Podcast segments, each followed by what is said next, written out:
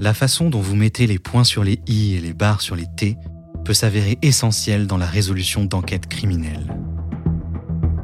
D'une liste de courses gribouillées sur un bout de carton à une note manuscrite, des graphologues et experts en analyse de documents tentent de lire entre les lignes afin d'identifier le coupable. Vous écoutez Police scientifique, épisode 9, De la main de l'assassin, première partie. Le 6 février 1995, à Minneapolis, aux États-Unis, la police reçut un appel d'urgence de la résidence de Ted Mills.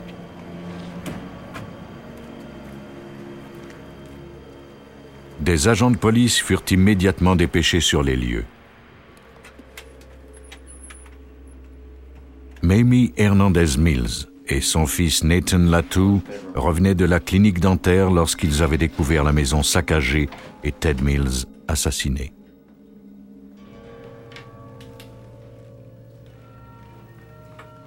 Ce dernier avait été tué d'un projectile de fusil de chasse à la tête. La porte arrière de la maison avait été forcée. Les vêtements éparpillés à travers la maison semblaient indiquer qu'il s'agissait d'un cambriolage qui avait mal tourné.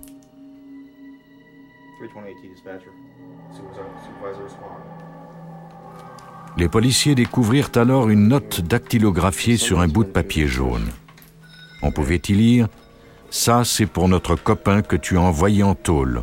Repose en paix. Cet indice était très précieux. Le texte fournissait un mobile au crime. Quant au type de papier et d'encre, ils allaient peut-être se révéler utiles par la suite. Le sergent David Palmer de la section des homicides de la police de Minneapolis demanda à la spécialiste Karen Runyon de l'aider à comprendre le sens de ces quelques lignes. Le champ d'expertise des analystes de documents est vaste. On fait appel à eux pour identifier l'auteur d'une fausse signature, d'une note manuscrite ou d'un texte dactylographié. Ils utilisent ordinateurs, microscopes et procédés spéciaux pour examiner les fibres du papier et les particules de carbone d'un ruban de machine à écrire. Karen Runyon allait devoir essayer de tirer le maximum de ce bout de papier. Les policiers ont découvert cette note et me l'ont apportée. J'ai commencé par l'examiner attentivement.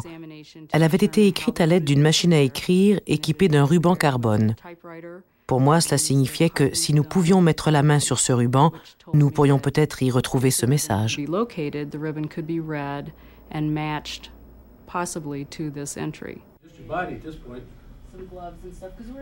Karen Runyon spécifia aux agents de police de rechercher une machine à écrire électrique équipée d'un ruban carbone.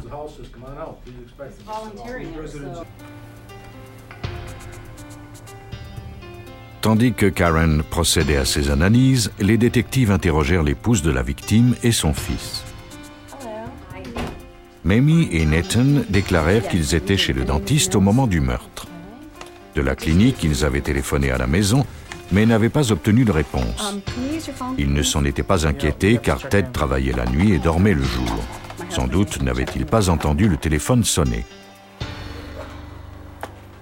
La note découverte par la police semblait indiquer que le meurtre avait été motivé par la vengeance. Le mobile était plausible, puisque Ted avait déjà dénoncé un voleur et que ce dernier avait été incarcéré.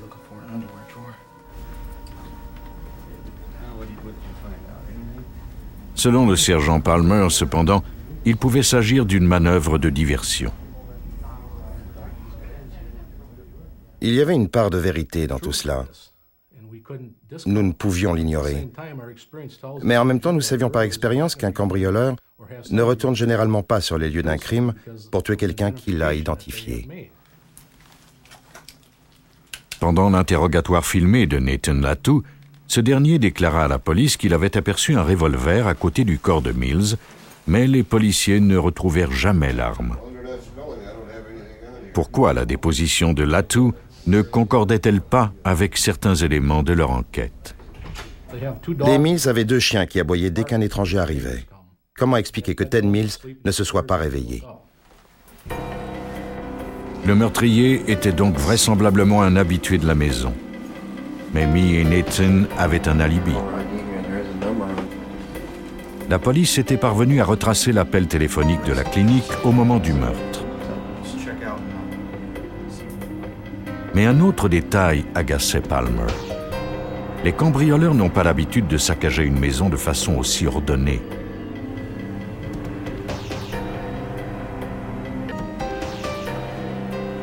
La police s'interrogeait aussi à propos de l'appel de Latou au service d'urgence.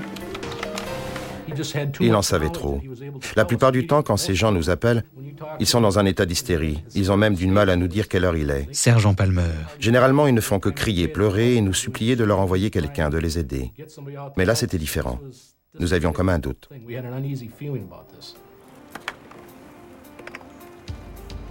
Quelque chose dans cette histoire sonnait faux. Les morceaux s'emboîtaient mal. On avait également découvert une empreinte digitale sur la fenêtre qui avait été forcée lors de l'entrée par effraction. L'empreinte appartenait à Nathan Latou.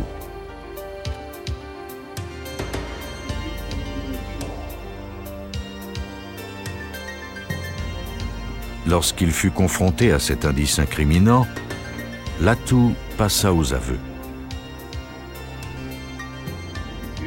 Quelques jours avant le meurtre, sa mère lui avait demandé d'écrire à la main les phrases dactylographiées sur la note découverte près du corps de Mills.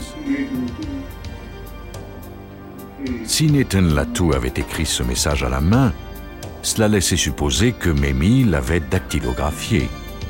Mais elle était incapable de lire ou d'écrire en anglais et il n'y avait aucune machine à écrire chez elle. Avec quelle machine avait-elle pu écrire le message?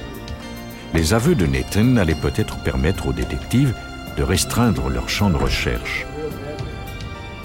Comme les Mills gagnaient leur vie à faire l'entretien de résidence, peut-être qu'un de leurs clients possédait une machine à écrire.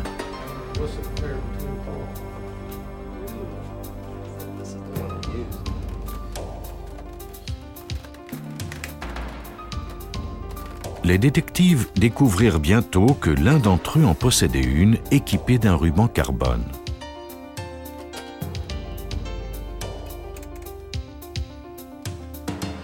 On pouvait d'ailleurs aisément y lire les derniers mots du message.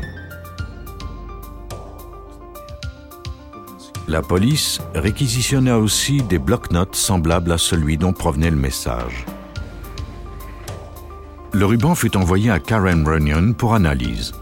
Cette dernière fut heureuse de constater que la cartouche se trouvait toujours dans la machine à écrire. Si le ruban avait été utilisé jusqu'au bout puis jeté aux ordures, l'enquête aurait été compromise. Karen Runyon ouvrit la cartouche avec soin et vérifia si le message s'y trouvait au complet.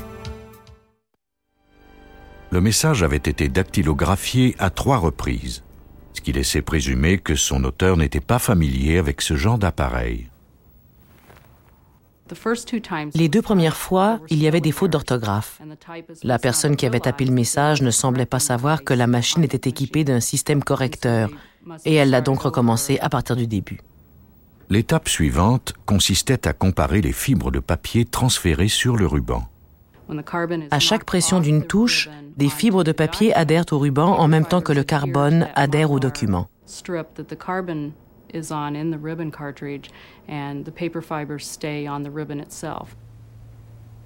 Ces résultats étaient concluants. Les fibres qui avaient adhéré au ruban étaient les mêmes que celles du papier de la note.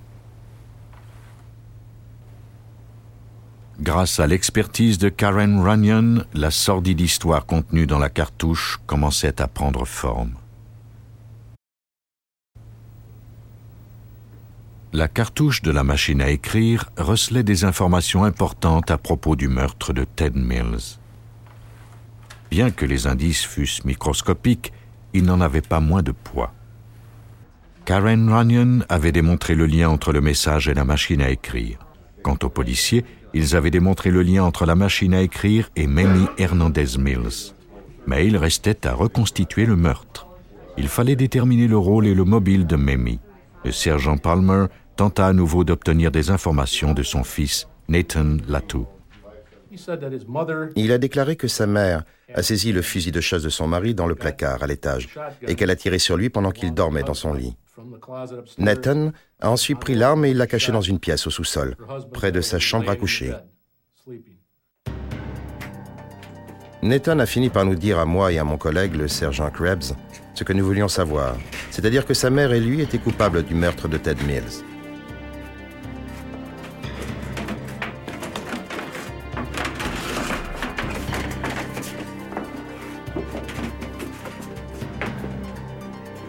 Mais Nathan Latou jura qu'il n'était pas celui qui avait appuyé sur la détente. Malgré le fait qu'il impliquait sa mère dans le meurtre, il était très inquiet de ce qui allait lui arriver.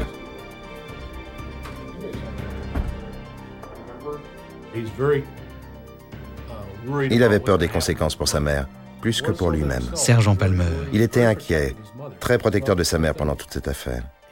Il n'arrêtait pas de nous mettre en garde et de nous dire de ne pas lui faire de mal. À un certain moment pendant l'interrogatoire, lorsque la pression commença à être trop forte, Mamie accusa son fils. Elle déclara à la police que Nathan l'avait violée sous la menace d'une arme à feu. Lorsqu'il entendit l'accusation de sa mère, Nathan Latou éclata en sanglots. Il avait caché son plus grand secret. Sa mère et lui entretenaient une relation incestueuse.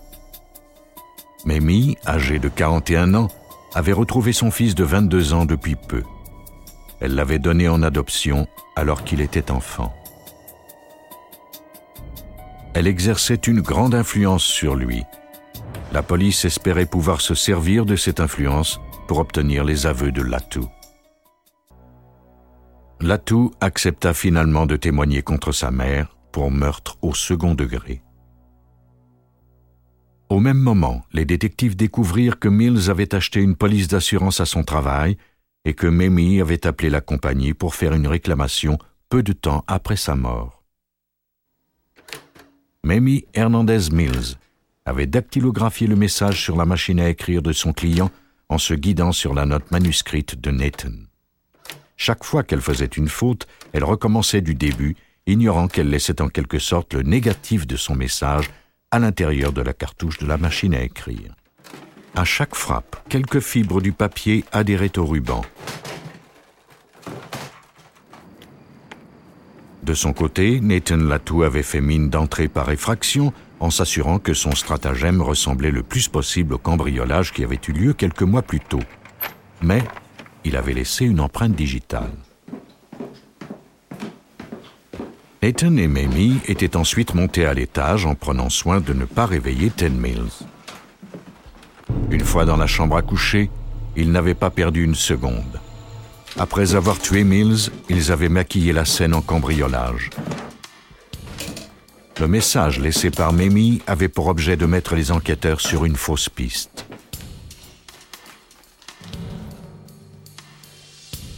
La mère et son fils étaient ensuite partis en vitesse chez le dentiste.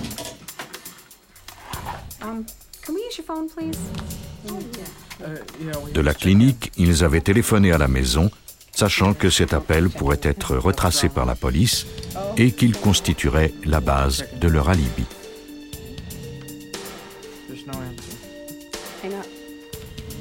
De retour chez eux, Nathan avait téléphoné au service d'urgence.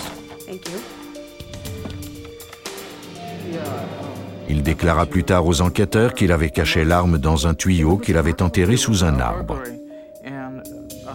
Il témoigna contre sa mère devant les tribunaux en échange d'une peine réduite.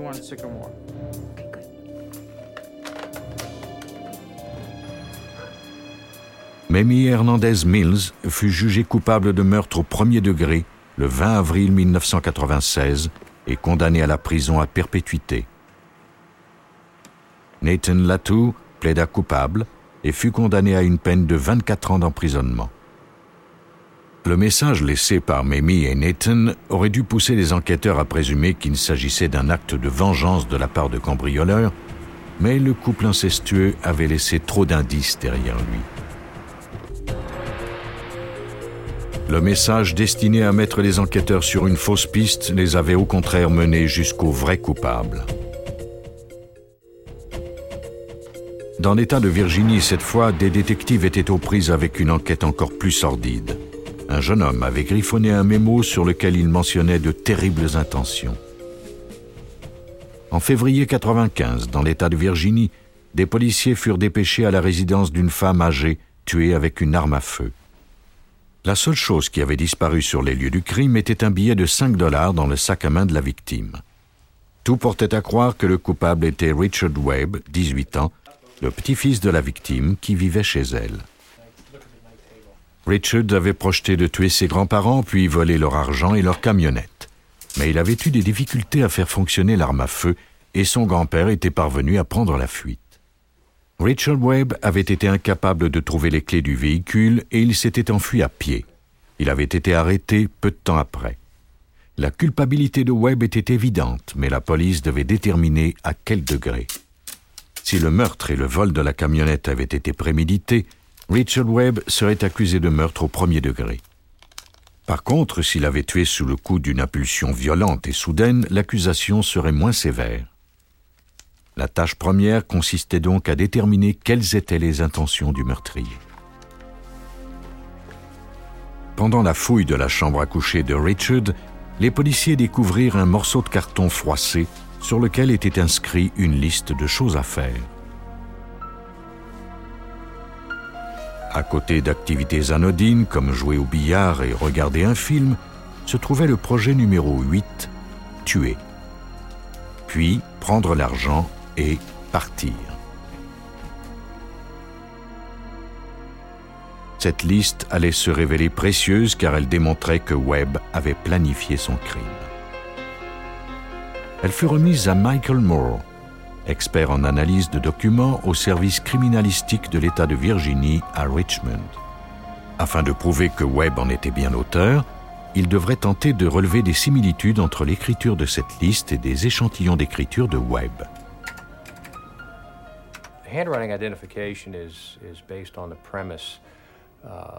L'analyse graphologique est basée sur la prémisse que tout individu possède une écriture manuscrite caractéristique qui peut nous permettre de l'identifier.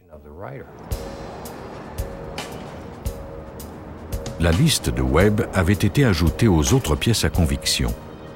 Elle fut placée dans un contenant hermétique et envoyée à Michael Moore. L'écriture manuscrite est aussi individuelle qu'une empreinte digitale.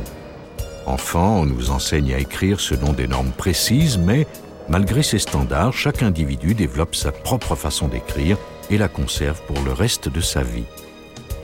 Ce sont ces caractéristiques qui servent de base à l'analyse.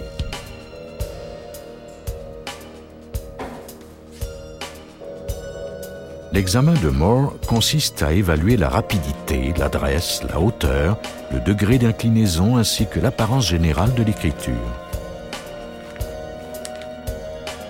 Les similitudes et les différences sont examinées scrupuleusement. Moore essaie de retrouver des séries de combinaisons particulières. Est-ce que le tracé est de bonne qualité? Y a-t-il des endroits d'arrêt et de départ caractéristiques? Y a-t-il des ratures ou de brusques traits de début ou de fin de mot L'analyse de Moore s'échelonne sur trois étapes. Dès le début, il savait que ce travail serait un défi de taille. D'abord, il examina le support sur lequel la liste avait été écrite. Il remarqua qu'une partie superficielle de carton avait été arrachée laissant à découvert les couches intérieures plus rugueuses. L'écriture avait peut-être été déformée à cause de cette surface irrégulière. Certaines portions de ce carton étaient si rugueuses qu'il était difficile d'y écrire. À certains endroits, la personne avait dû retracer ses lettres à plusieurs reprises afin d'obtenir des traits visibles. Il y avait également de la colle sur le carton, ce qui avait aussi gêné le mouvement du stylo. Il faudrait tenir compte de ces détails lors de l'analyse finale. il semblait bien que la surface rugueuse ainsi que la colle avaient influencé la forme des lettres. À l'article 2 de la liste, le bas du W du mot work, travailler, n'était pas incurvé, précisément parce que la colle avait gêné le mouvement. L'analyste devait également déterminer si les boucles fermées des lettres étaient la manière habituelle d'écrire de l'auteur, ou si c'était plutôt à cause de la fluidité de l'encre. Les textures variées de la surface avaient forcément affecté l'écriture. L'analyse n'en serait que plus difficile.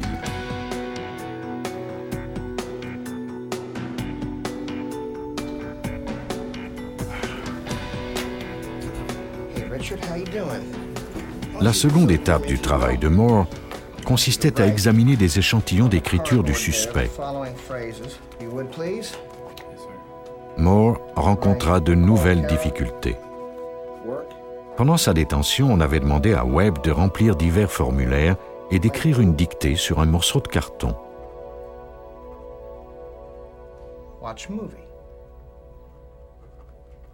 Moore procéda à la comparaison des deux écritures, mais constata bientôt qu'elles ne concordaient pas.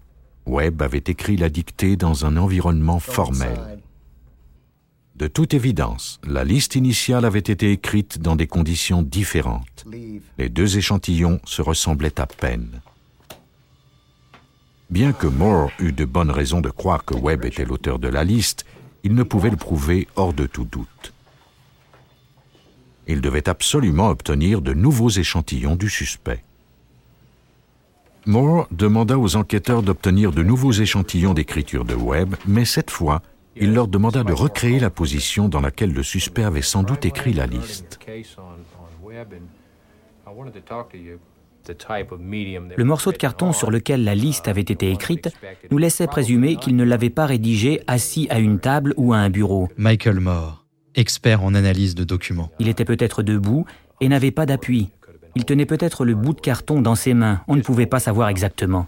De leur côté, les enquêteurs rassemblèrent tout un assortiment d'écritures de Webb, des lettres personnelles, des cartes de souhait et quelques poèmes. Comme ces échantillons avaient été écrits à différents moments dans la vie de Webb, ils fournissaient un plus large éventail de son écriture. Moore était maintenant confronté à son plus grand défi, l'examen final qui consistait à comparer l'écriture de la liste à celle des échantillons de Webb.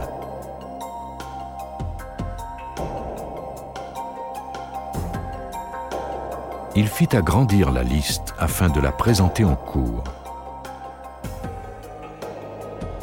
Les experts en graphologie se basent sur plusieurs caractéristiques pour identifier une écriture. Certaines sont évidentes, d'autres plus subtiles. Moore remarqua d'abord que la taille des chiffres était toujours sensiblement plus grande que celle des lettres majuscules. Le numéro 1 était plus grand que le C majuscule de Carl, tout comme le numéro 2 était plus grand que le W majuscule de Work. Il retrouva cette particularité dans les autres échantillons d'écriture de Webb. Mais il fut bientôt confronté à un nouveau problème. Webb faisait rarement ses R de la même façon.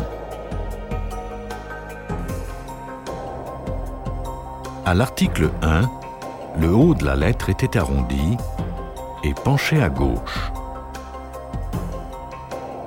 À l'article 9, le R majuscule était toujours penché vers la gauche, mais la portion du haut était plate. Moore retrouva ces mêmes variations dans les échantillons témoins de l'écriture de Webb. Elles correspondaient exactement aux variations qui se trouvaient sur la liste. La combinaison de ces caractéristiques ne pouvait mener qu'à une seule conclusion. Richard Webb était bien la personne qui avait rédigé la liste sur le bout de carton. Par conséquent, il avait prémédité son crime. Vous venez d'écouter Police Scientifique. Si vous avez aimé ce podcast, vous pouvez vous abonner sur votre plateforme de podcast préférée et suivre Initial Studio sur les réseaux sociaux. Police Scientifique est un podcast coproduit par Initial Studio et New Dominion Pictures, adapté de la série documentaire audiovisuelle New Detectives, produite par New Dominion Pictures. Cet épisode a été écrit par Steven Zorn et il a été réalisé par Joseph Witcha. Production exécutive du podcast, Initial Studio. Production éditoriale Sarah Koskiewicz, Mandy Lebourg et Astrid Verdun, assistée de Sidonie Cotier. Montage Camille Legras, avec la voix de Benjamin Septemours.